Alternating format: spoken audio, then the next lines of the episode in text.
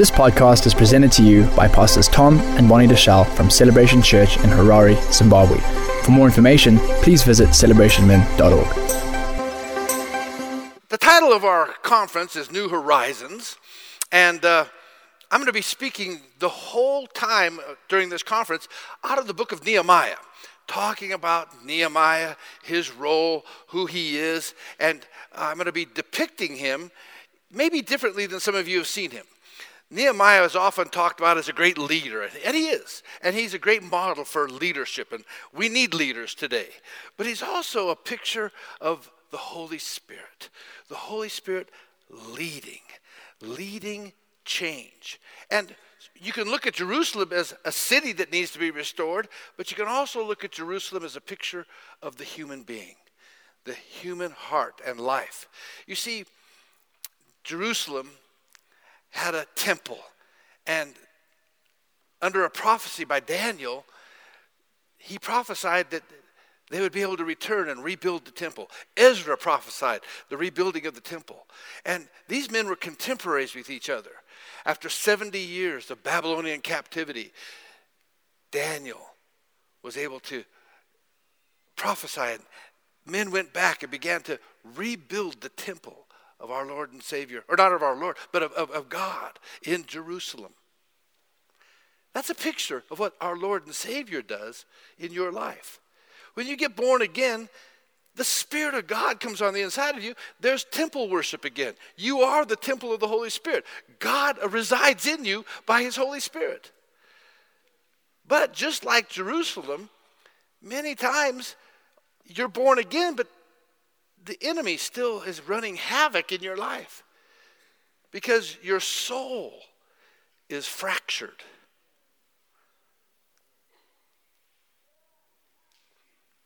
The soul is represented in this story by the walls and the gates of the city that have been broken down, burned, and the enemy is coming in and out.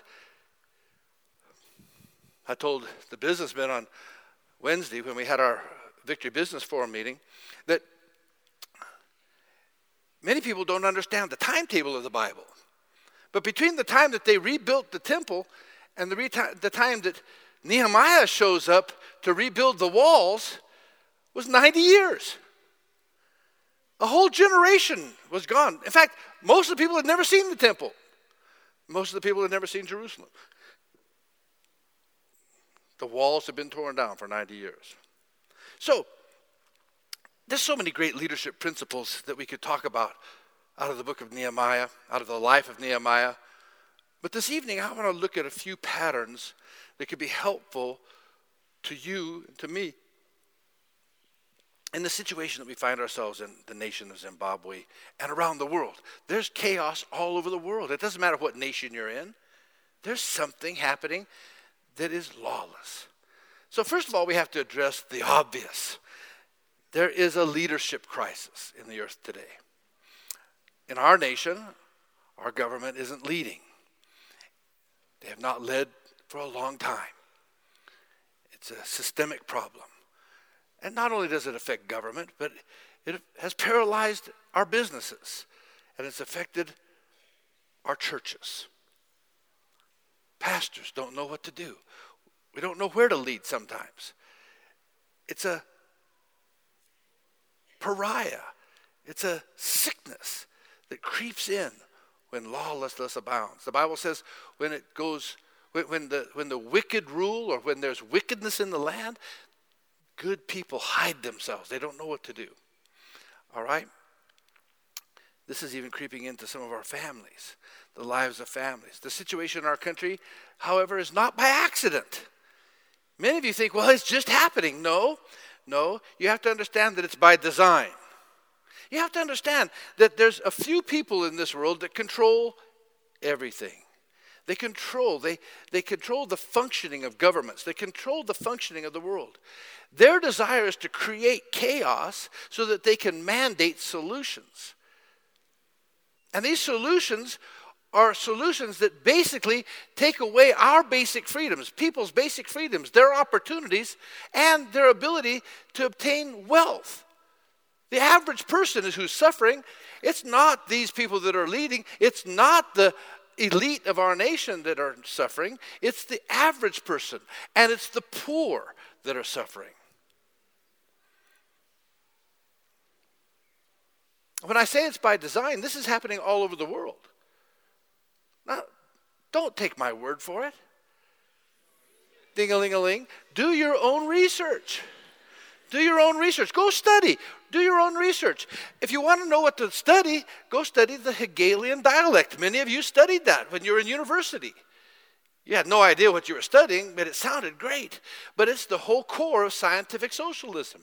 And the ideas behind scientific socialism is that anything that is structured, that is ordered, you destroy it, you move it so that you can create your own answer. You can create your own structure. And I've taught you before, we move from thesis and we create an antithesis, an antithesis. And anytime I can move you from the thesis, it's called synthesis. But your synthesis becomes the new thesis in your life. And the further you move away from absolute truth, the further you can move, be moved away from God, the further you can be moved away from anything that upholds righteousness, is a victory for the enemy. And the enemy is very good at this, by the way. You can study this on your own. But Proverbs chapter 30 is a very incredible verse of scripture. And uh, verses 21 and 22 says this It says, Under three things the earth quakes, and under four it cannot bear up. And then it goes on and says, Under a pauper when he becomes a king. And then it says three other things, but under a pauper that becomes a king. So here's the principle that I want to talk about tonight. You have to understand that you will always reproduce the environment around you that you're cultivating within yourself. You see, there's a lie. Let me, let me just touch on that a little bit. You know, when we talk about Nehemiah rebuilding the personality of a person, Many of you got born again and you became kingly. But you're not able to maintain it because you never had your souls repaired. And you knew you were born again, but you never fixed the gates, you never fixed the walls of your life. And therefore, although you are trying to act like a king, you are literally a pauper. Here's how this works in the natural and in the spiritual. Unless you allow the Holy Spirit to rebuild you, unless God rebuilds you, you're going to struggle and you're going to create chaos. When a slave or a pauper becomes king, even though he becomes wealthy and powerful, his slavish mentality, his pauper mentality, treats people badly. And there's a reason for it.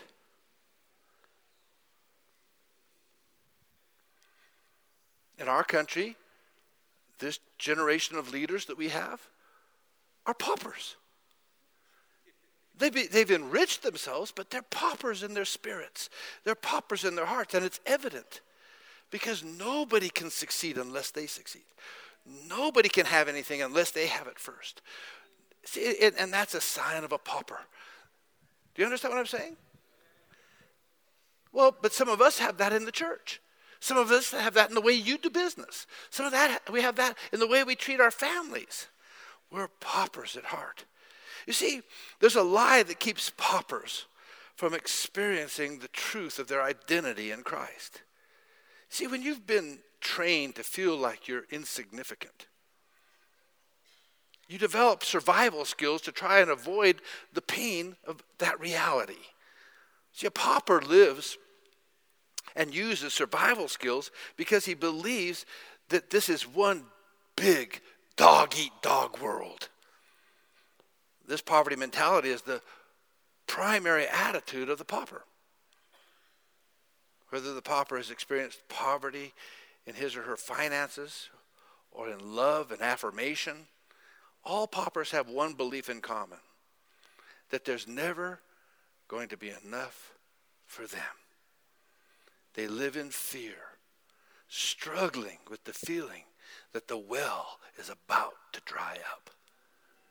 See, God never intended us for live uh, us to live in a in poverty in any area of our lives. God, God doesn't want that for us.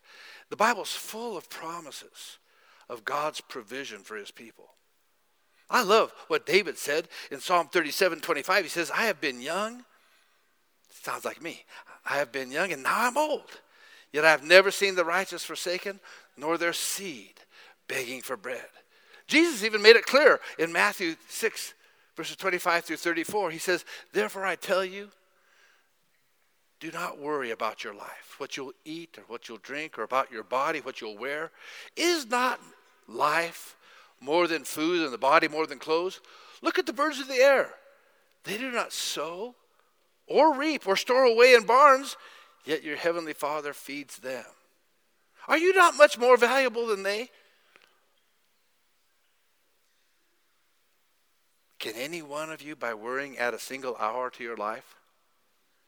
And why do you worry about clothes?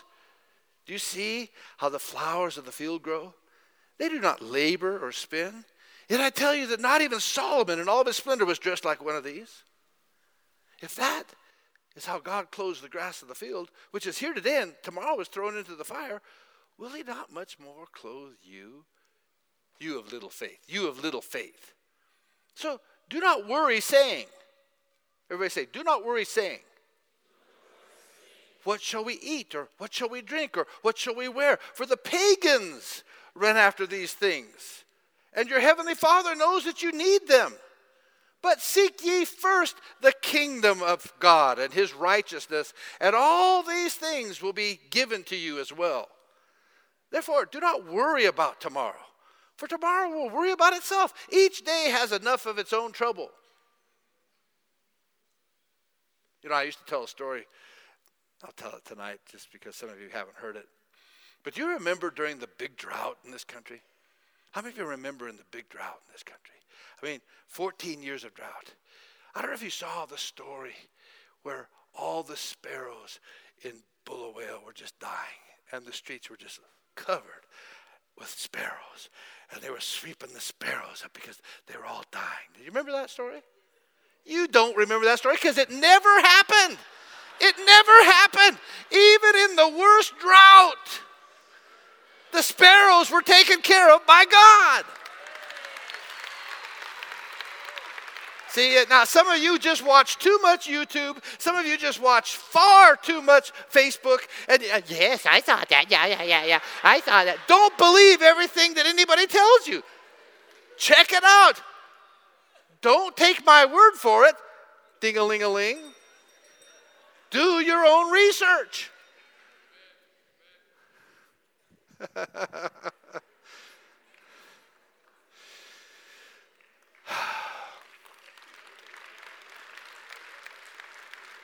Paupers have a poverty mentality. They feel like their resources are limited. They believe that when someone else receives something, it takes away from some provision that could be theirs. Paupers surmise that someone else's blessing costs them something.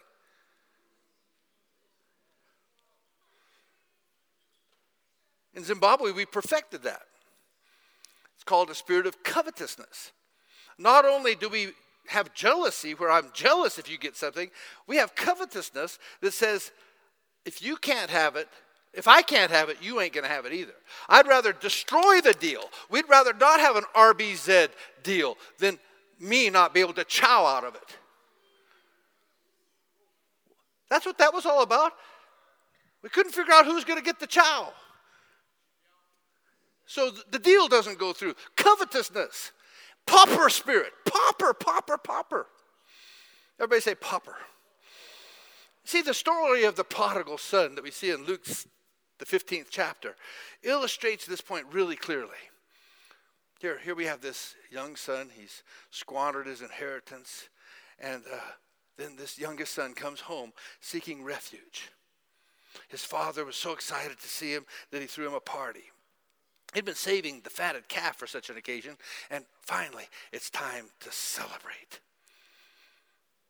Everybody came to the festivity except for the elder brother. He stayed out in the field. When his father didn't see the older brother at the party, he went out looking for him. And he found him outside, all alone. Hey, why aren't you coming to celebrate? The father said. Well, the, other, the older brother yelled at him and said, You gave him the fatted calf, but you haven't even given me a goat. That's what he said. His father was stunned. He looked at his son, staring into his soul with his eyes, the eyes of a loving father. And he said, I've given him the fatted calf, but you own the farm.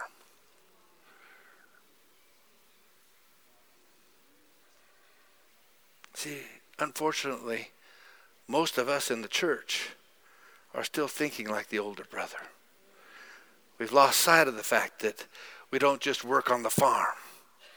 We are sons and daughters of the owner, and our dad has plenty. You know, if we ever get this in our spirit, if you ever really get a revelation of this, it'll totally change the way that you think. It'll totally change the way you plan for your future. It'll totally change the way you see your horizons. Some of you can't see new horizons because you have a pauper's spirit. You're like the older brother. You can't see that you own it all, that God has made provision for you. See, most of us are still looking at our provision. I mean, what we have or what our bank balance says we have. And we use that to help us determine our vision. And therefore, we're living within our means instead of His blessings.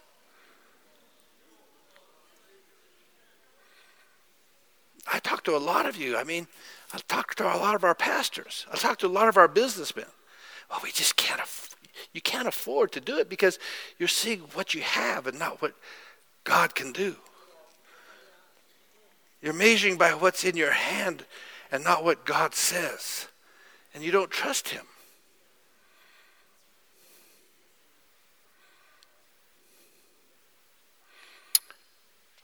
You know, when we built this building, the conventional wisdom of some of my building committee members and some of the leaders around me at the time was to stop and give up on some of the projects we were doing and some of the outreach programs so that we could save costs. I'll never forget, I was with a leading pastor, a leading evangelist, really. And he said, Whatever you do, he says, don't stop doing everything you do as a church to focus only on a building. At that time, we were stretched. We were putting a lot of money into compassion ministries and we were taking care of refugees and we were, we were feeding people and we were taking care of orphans. And I mean, we were really stretched. But I determined in my heart, to the chagrin of many of our leaders, to continue to pay all the bills, to take care of the poor, to take care of the widow, to take care of the orphan, to take care of the refugee and build the building. Oh, yeah, we went through times where there was no money. It was hard. But we paid cash for the building. And we took care of all of our bills. You see, I know that God has called us to live beyond reason and for, far beyond the borders of our realities and our abilities of our own abilities. If we can do more, if we can't do more than the local Rotary Club, then how on earth do we dare call God Dad?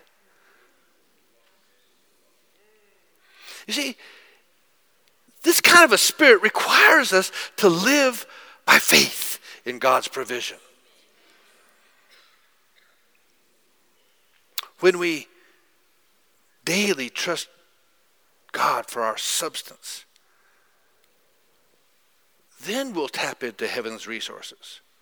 Now, I know there's a need for stewardship in the body of Christ, and you know sometimes I'm afraid that what we call stewardship is simply fear disguised as wisdom. Well, my brother, uh, you know, these are t- perilous times, you know, and uh, no, no, no. Sometimes that's not stewardship, that's fear. I believe we need to be good stewards. Don't get me wrong, okay? Paul said it this way. He said in Philippians 4:19, he says, "My God shall supply all your needs according to his riches in glory by Christ Jesus." See, if my source is only what I can see, if I'm limited by what only I can see, I'm really in trouble. But God is, has an unlimited supply. And the earth is the Lord's and the fullness there is, uh, thereof. The gold, the silver are his. And you don't think he can harness the resources for you? He can't if you have a pauper's spirit. You know, I've often asked people, what do they do for a living? Some of them say, I live by faith. I've learned over the years that this statement usually means I don't have a job. What they're really saying is I depend on, upon people to donate to my ministry. The unspoken belief is that people who receive a paycheck don't need to believe God anymore for their income. Now, this also is an ideological problem. If we ever stop living by faith when we start receiving a regu- regular income, then we reduce our provision down to our ability to perform instead of God's ability to provide. See, I'm so sorry. For some of you, you were doing so well until you got that job. You were doing so well until you got a little bit of money. You were doing so well trusting God. Now, some of you flip the other side. Well, praise God, and you're mooching off of people by faith. But others of you, you have to understand that you've now stopped living by faith because you have a job, you have a paycheck, and you're not trusting Him anymore. Your paycheck has become your salvation. Now, I'll tell you, the pauper mentality can be found at every level of society and in all walks of life. The size of your bank account is no indication of whether or not you're experiencing the provision of God or not. Someone can have a lot of things but still feel insecure. Hmm? I'm surprised at how many people have everything and yet they feel insecure. They have to go get something bigger. They got to go get the most expensive car.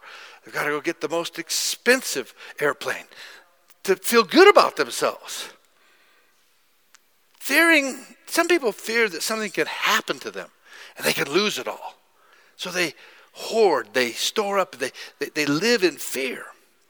You see, when paupers acquire money or things, they tend to get their identity from them. The truth is that a man is not measured by what he has, but what has him.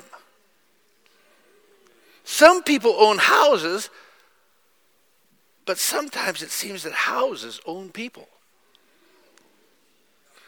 You see, when we live just to get things or work so much that we don't have time for the important relationships that we have in our lives, I wonder if we own things or if they own us. There's a difference between being rich and being wealthy.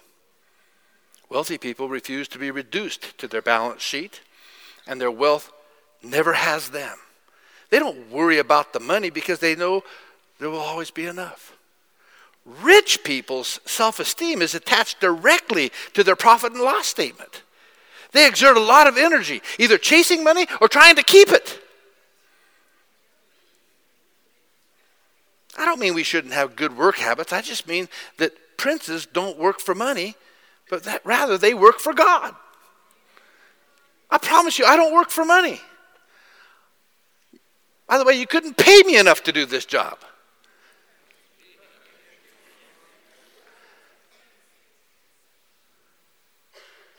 But I work for God. When a pauper gets a lot of money, the question that needs to be answered is this Did God gain a fortune or did he lose a man?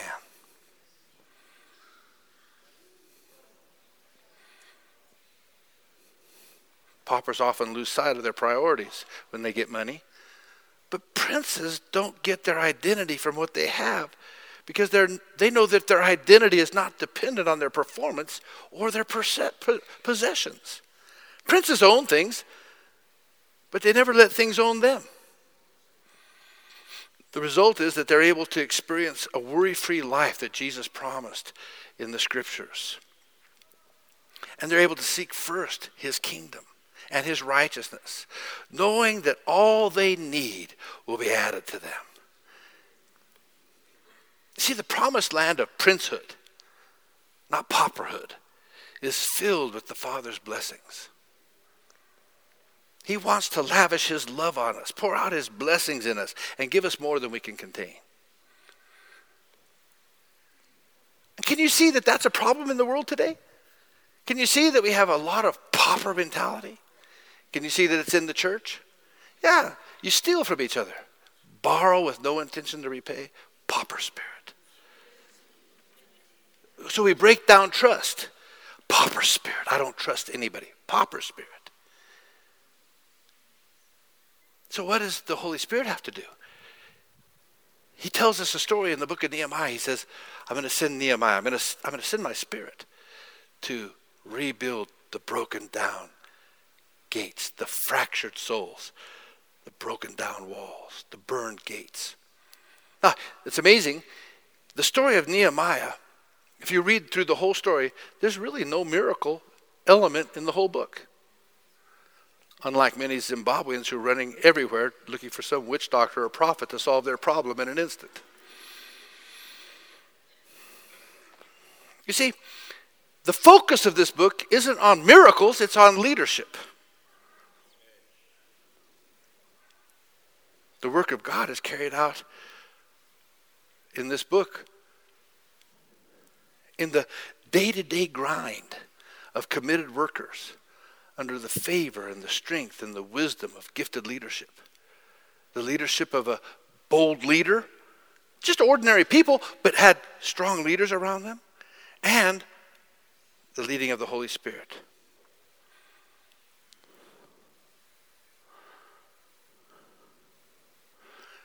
You know, we talk a lot about vision these days and a new horizon. And I believe that the only kind of vision that can survive in these times is a kingdom vision, a vision that's been given by God, a vision that sees things through the eyes of God. And only God can restore the heart of a person to be able to see things. You see, Nehemiah was a cupbearer to the king. He's more than a thousand miles away from the problem. But he's moved upon by the Holy Spirit and he receives a vision. He receives a burden from God. John 16, 13, we read it earlier. It says, However, when the Spirit of truth comes, he will guide you into all truth.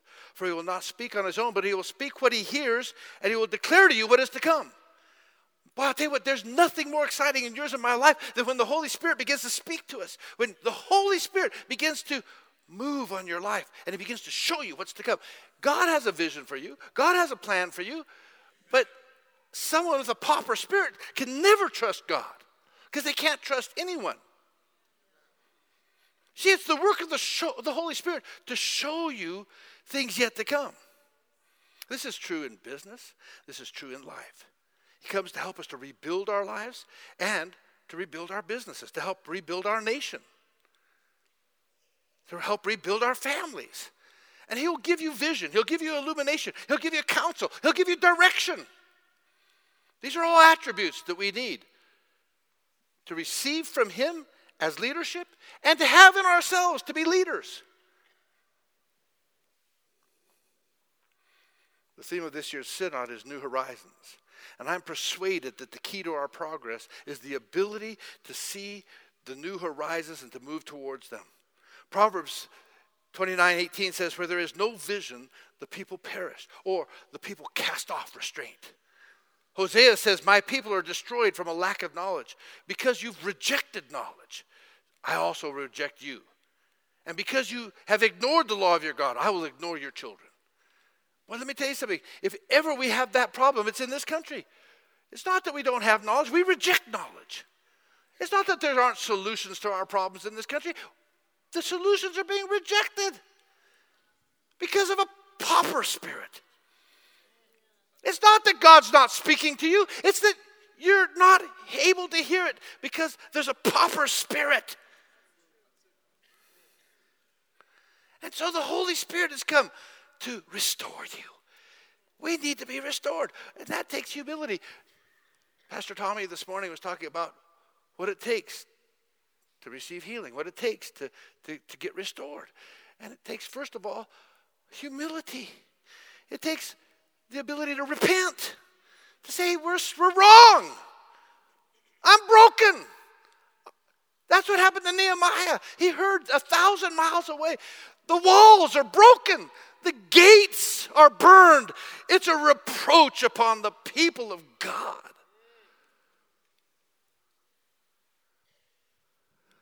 It's embarrassing to be a Zimbabwean. We go all over the world, and what's happening in your country? Oh my God. Did you really have a 10, 100, 100 trillion dollar note? Did you really do that? And you're doing it again? Oh my God. You know, once is stupid, twice is crazy. I mean, it's, it's hard to talk to people. It's, it's like, uh, what do you say? It's like, I don't know. Gotta tell you something. There is an enemy. And I told you earlier, the devil in this story is a satrap. He's a, a, a regional leader named Sanballat. And he rules the region around Jerusalem. Friday night, I want you to all be here because I'm going to be speaking extensively on the role of Sanballat in Israel's life and how the Holy Spirit or Nehemiah helped the Israelites to overcome him. How you can overcome this enemy. It's so beautiful. These pictures are so wonderful.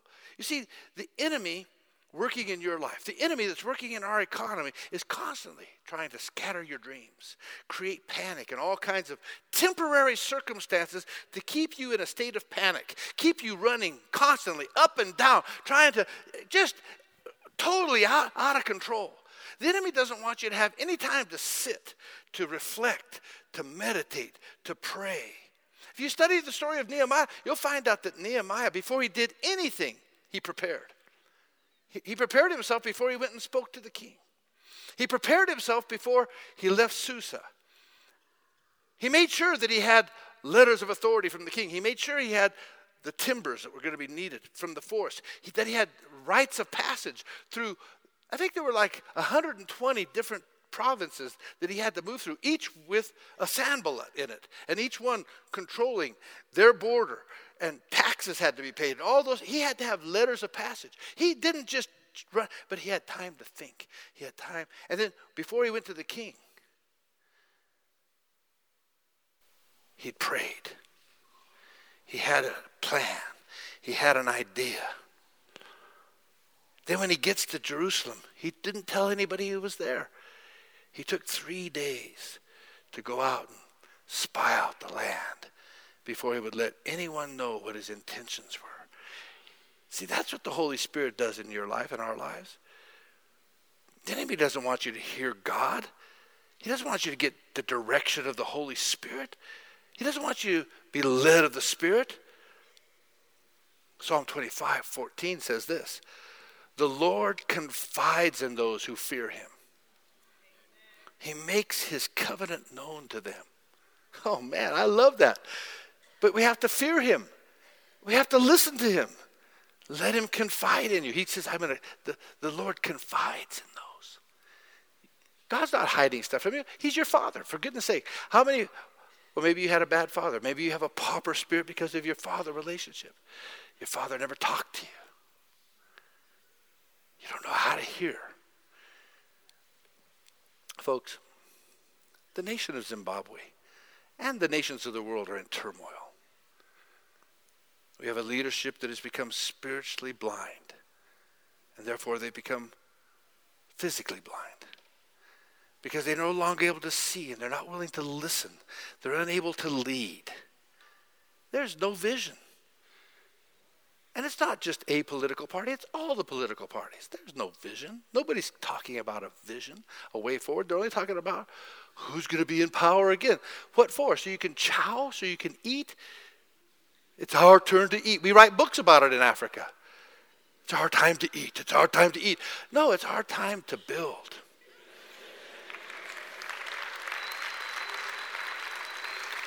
Here's the problem many of our business leaders and our pastors around the world have adopted the same attitude, and they're living for today with only the needs of themselves in sight. How do we build with this kind of a mindset? A survival mindset. You don't. The gates have been destroyed and the walls have been broken down. We live in fear and uncertainty, and the leaders love it that way because they can take advantage of the situation for personal gain. We have a whole generation that has never seen or felt what progress is like. Any of you that have been born from the 1980s have suffered under the hand of backward looking leaders, backward looking leadership in our nation. How many of you know you can't see new horizons looking backwards? Seeing new horizons will require you to make time to separate yourself and reflect and meditate. Seeing who and new horizons will require you to intentionally look ahead to your new horizon, to see how far, how long, and to set a time to get to that horizon. Nehemiah, when he was asked by the king, How long do you need? Set a time. Set a time. How long do you think his time was? I told the business guys this. You know, I read this story, and it took him 52 days to rebuild the wall. I thought, well, man, maybe, you know, maybe it took a few months to get prepared. I don't know the time scales. I mean, he had to get the timbers there. So I'm trying to figure it all out. I thought, well, you know, if it took 52 days to build the wall, a couple of years. How long do you think that Nehemiah was there? How, how long do you think the king would let you leave when you're his trusted cupbearer, his, his most trusted counselor? 12 years. 12 years. I was shocked. See, some of you want to have a miracle. You want your situation to turn around in a year. In fact, you just want one good deal. If I could just get a good deal. You don't want to build anything. You just want to chow. You need to plan and strategize how to move from here to your new horizon, to what God's saying. This is a new season. I want you to understand something. And I'm making a declaration now. This is a new season that we're entering into. It's a new season for our lives. And I'm not making this like, you know, I'm just talking out of thin air. No. You have to understand that we're at the end on the biblical calendar of a Jubilee cycle. When that happens, God is doing something. God said that He would release debt. The season after a jubilee is a season or a, a, year of new beginnings. It's a new beginning. So, for those of us that are not looking to the newspaper and not looking to CNN and not looking to what the next politician's going to say, but we're looking to God, God has a timetable. And God's timetable is more sure than all of that fake news. God's timetable says it's a year of new beginnings. So I think it's time to ask ourselves what's happening? What will happen in Zimbabwe next year? What will happen in five years? What will happen in 10 years? What will happen in the next 50 years? The next Jubilee cycle? Well, let me tell you what I think is going to happen. Next year, we're having elections. And regardless of what happens, there will be some kind of substantive change. It doesn't matter who gets elected, we can't keep going like this. So once we get through this crazy time, what we have every time we have elections, the crazy cycle, then there will be some kind of substantive change. I can't tell you what that's going to be. But it doesn't matter. My eyes are not on our government. They haven't solved any problems. They're not going to solve the problems regardless. That's not our solution. God is the solution. Our leaders are not calling upon God. There are none of them that are calling upon God. I don't see any candidate that is literally calling upon the Lord or calling the nation to the Lord. So, as long as they think they can solve the problems, they're going to look foolish because this problem can only be solved by God. It's God who is the, who, who raises one up and lowers another. And it's God who secures nations, not politicians. Is anybody listening to me? In the next five years, within this time frame, it is more than likely that President Mugabe would go on to be wherever he's going to go. Uh, nobody knows. I mean, listen, that's not ours to judge. I hope he goes to be with the Lord. I hope he accepts. I believe that I had a chance to speak to him. I believe that he will. He, he wants to receive Jesus. He may be a leader that did accept Christ, but had a pauper spirit. Never did get his soul fixed. And that I don't begrudge that. Can I, can I tell you something? Don't begrudge the liberators. The picture of the liberators is exactly the picture in the Bible. God took the children of Israel out of bondage, took them out of Egypt, got them free, but they were never free in themselves. So much so that they saw themselves as grasshoppers. They saw themselves as bound. They saw themselves as slaves. They kept their slavish, pauperish mentality until they all died in the wilderness. By the way, that was 40 years. In the next five years, we'll hit our 40 year cycle. It's the year of judgment.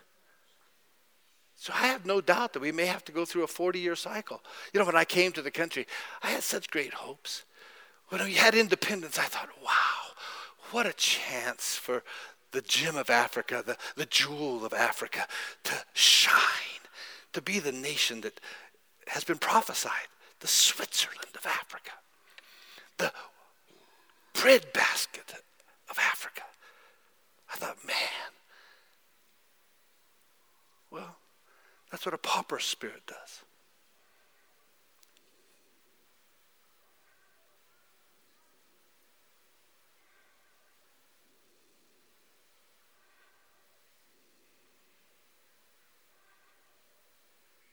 There's going to be a leadership vacuum when that generation dies off because they're not raising up another generation. They're biting and devouring each other. The Bible warns about that. And unfortunately, in our country, we have left the leadership to those who are least capable of leading the nation. I mean, think about it.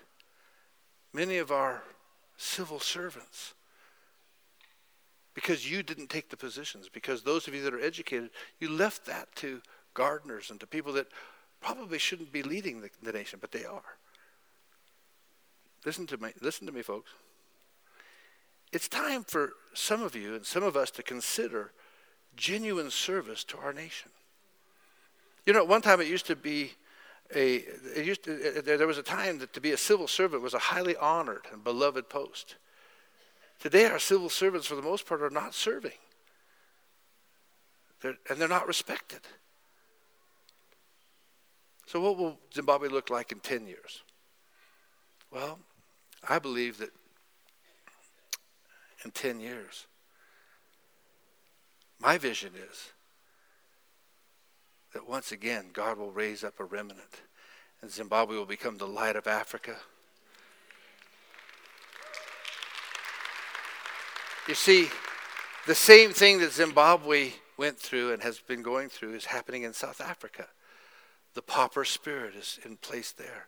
People are eating and chowing, and, and I think they'll probably go through the same moral decay and corruption that we have faced, unless God intervenes and there's a revival.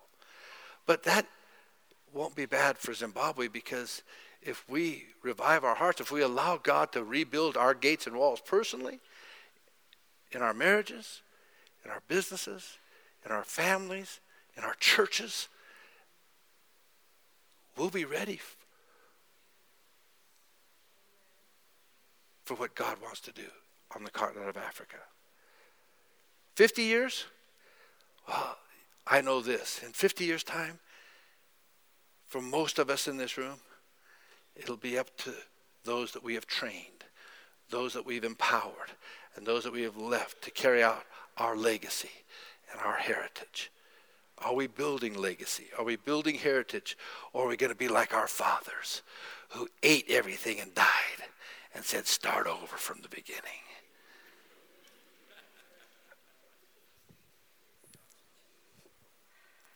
Right now, change is upon us. I think it's time for us to arise. I think it's time for us to wake up. I think it's time for us to move forward in our planning. And if we don't, we will soon become another colony. The Chinese are coming, the South Africans are coming, the Nigerians and other foreigners are coming, and they will feast on our nation. In fact, some of you don't realize it, but you're already being colonized. Well, think about this the United Nations is colonizing you. They're coming in and they're putting all these things on our culture, your culture. When did Africans ever have abortions? Excuse me. When did we have abortions? We never did that. I've talked to you. I've been here for 40 years, 39 years. I, I know the culture. You didn't ever allow abortions. It was embarrassments. You know, we had babies, but guess what? We had babies, and grandma took care of them. Go, go. Families took care of the babies. But we never killed them. We didn't kill our babies. Now, we did have a little bit of infanticide if you were albino. Come on. Had a little bit of infanticide on a few other issues, but hey, I'm, I'm sorry, but the LGBT thing, oh, I don't know, I don't know how many genders we're up to now. Last I heard was like 35 or something. I don't know. It just changes every day. I mean, you can be anything you want to. It's, it's fluid, remember? It's just fluid. So here's what I'm saying, but that's not African. That's not our culture. But, but what are we doing? We're allowing things tied to greed, tied to a pauper spirit, to change us. Why? Because I want money. Okay, you can. We'll change our values. No, no, no, no, no, no. You're princes. You're princes. Who's colonizing you? Colonization has a lot to do with the way you think. Is Hollywood colonizing you? They're sure brainwashing you. How do we do this? Let me close. Well, I think it's time for some of us to get real busy checking our own hearts and saying, God, help me to rebuild the walls. Holy Spirit, would you come and help me rebuild the walls and the gates in my life? Some of us need to repent. Some of us are seeing ourselves tonight. We're seeing, oh my God, I have had a pauper spirit. I can't help but think of Isaiah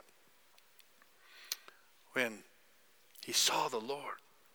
He says, Oh God, he says, I'm a man of unclean lips and unclean hands, and I live amongst a people of unclean lips and unclean hands.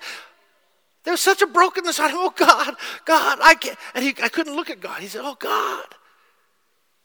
Then he overhears God giving a conversation. Who can we send? He says, Lord, send me. But what did God do? He didn't just leave him, he took a hot coal off the altar of heaven, touched his lips, and says, I've cleansed you, I've purified, I've made you my prophet. You'll speak for me now. Man, I'll tell you what, we need that in our nation right now. Some of you in your business, you need to get serious about doing business and stop playing around.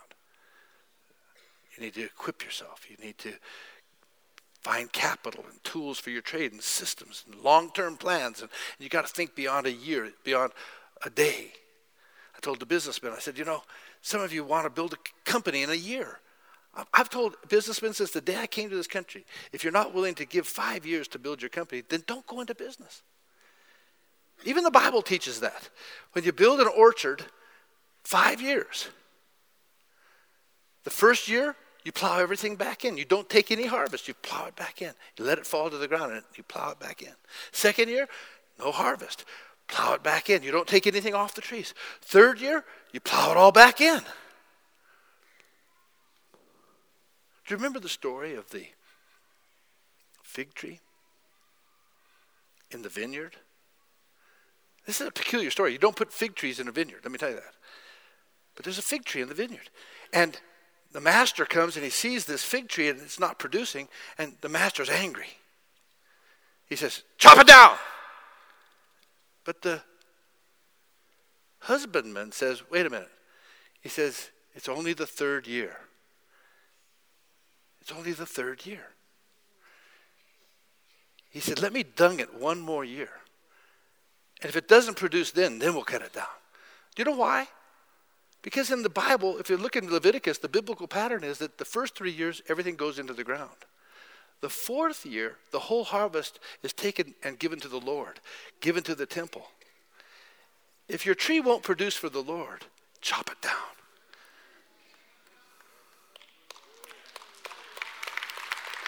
Then the Bible says the fifth year, hey, hey, it's all yours, baby, except you have to tithe. And the tithe, the tithe doesn't come out of your daily turnover. It comes at the end of the year if you've had increase. You tithe out of the increase, okay? Hallelujah. The, thing, the next thing we need to do, if we're going to have our new horizon, if we're going to see these new horizons, is we've got to stop murmuring and complaining. We got to stop the murmuring and complaining. You got to stop sounding like the world. You've got to trust and start acting not like the older brother, you got to start acting like the father that says, wait a minute, I own the place. You got to start acting like this is yours, that God's helping you, that it doesn't matter what's going on around us, God's with me. You got to start giving thanks, and you need to begin to secure your territory. You need to form strategic alliance. Alliances. Some of you don't trust each other. You just don't trust people. Well, guess what? I'm not saying jump in and just put everything, I'm saying start building real relationships. Don't throw everything in together. Trust is built little bit by little bit. But with one success comes another. With another comes another.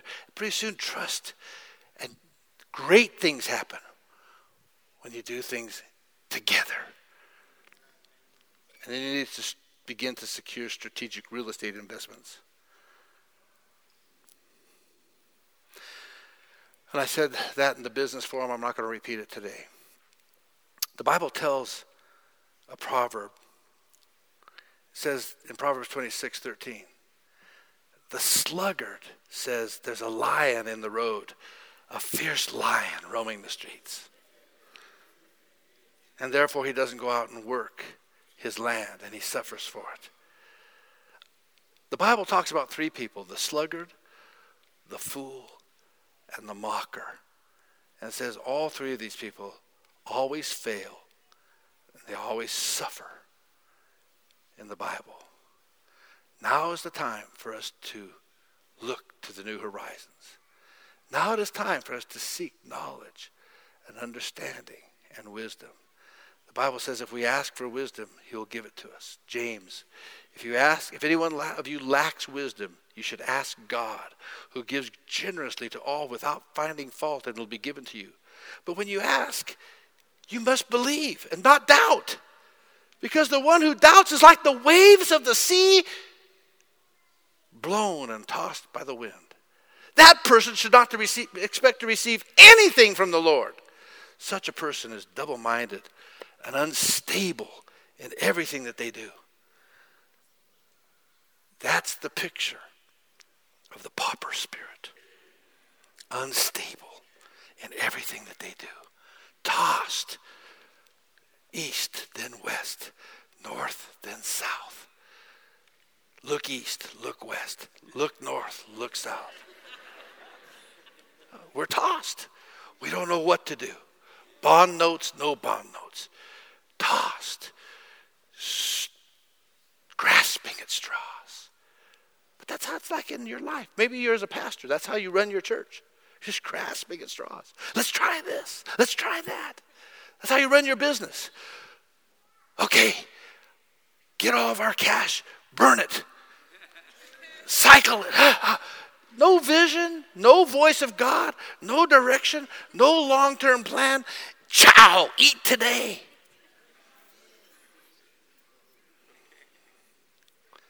Folks, I'm telling you something. Wherever we're at in the world, now's not the time to be careless. Now's not the time to just be running and doing the best you can. It's not time to be the best you you can be. It's time to let the Holy Spirit restore your gates, the burned gates of your life, and let the Holy Spirit come and build up your walls and let Him restore you to the purpose that God created you for to rule and to reign as one Christ Jesus, to take on your role as a son of God. Is anybody listening to me? So tonight, I want to close and thank you for being so attentive. But it's not enough just to hear a message. You see, we've got to learn to,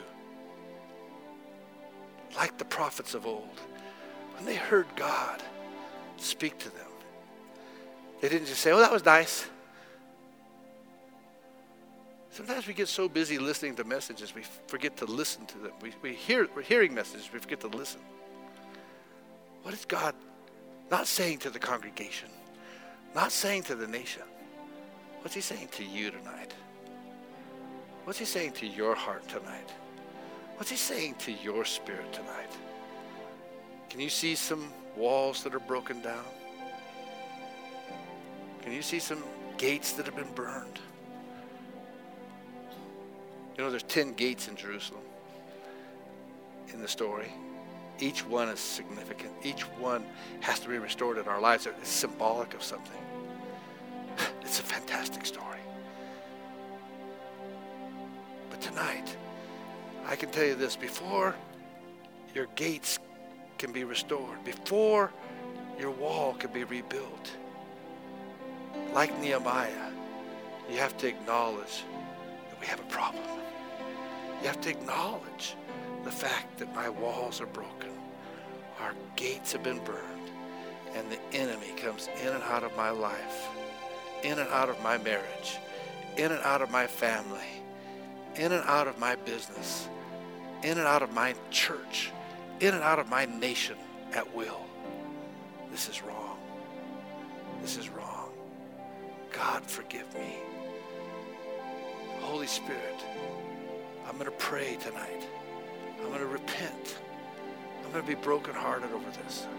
Would you, would you help me tonight? Would you come into my life tonight? Can we do that tonight?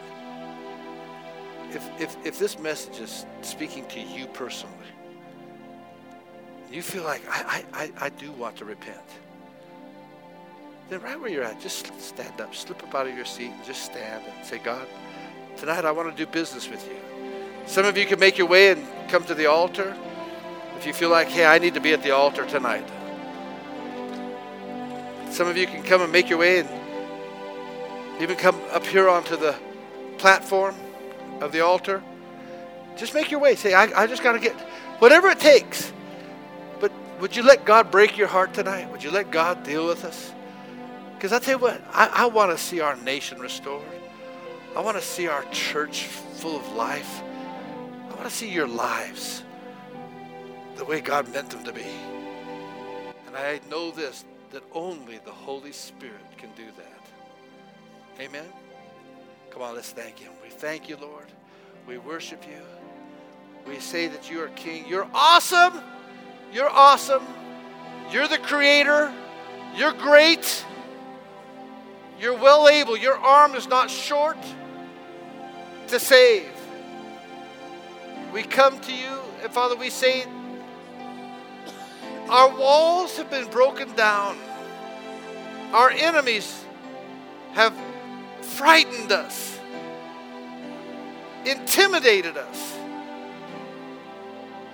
and caused us to take on a pauper spirit. Forgive us, God. We don't see ourselves as sons and daughters.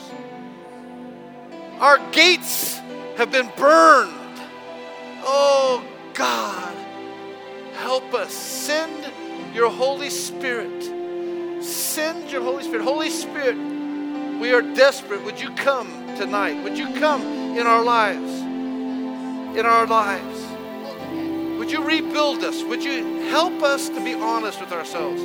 Help us to look at the breaches in the wall.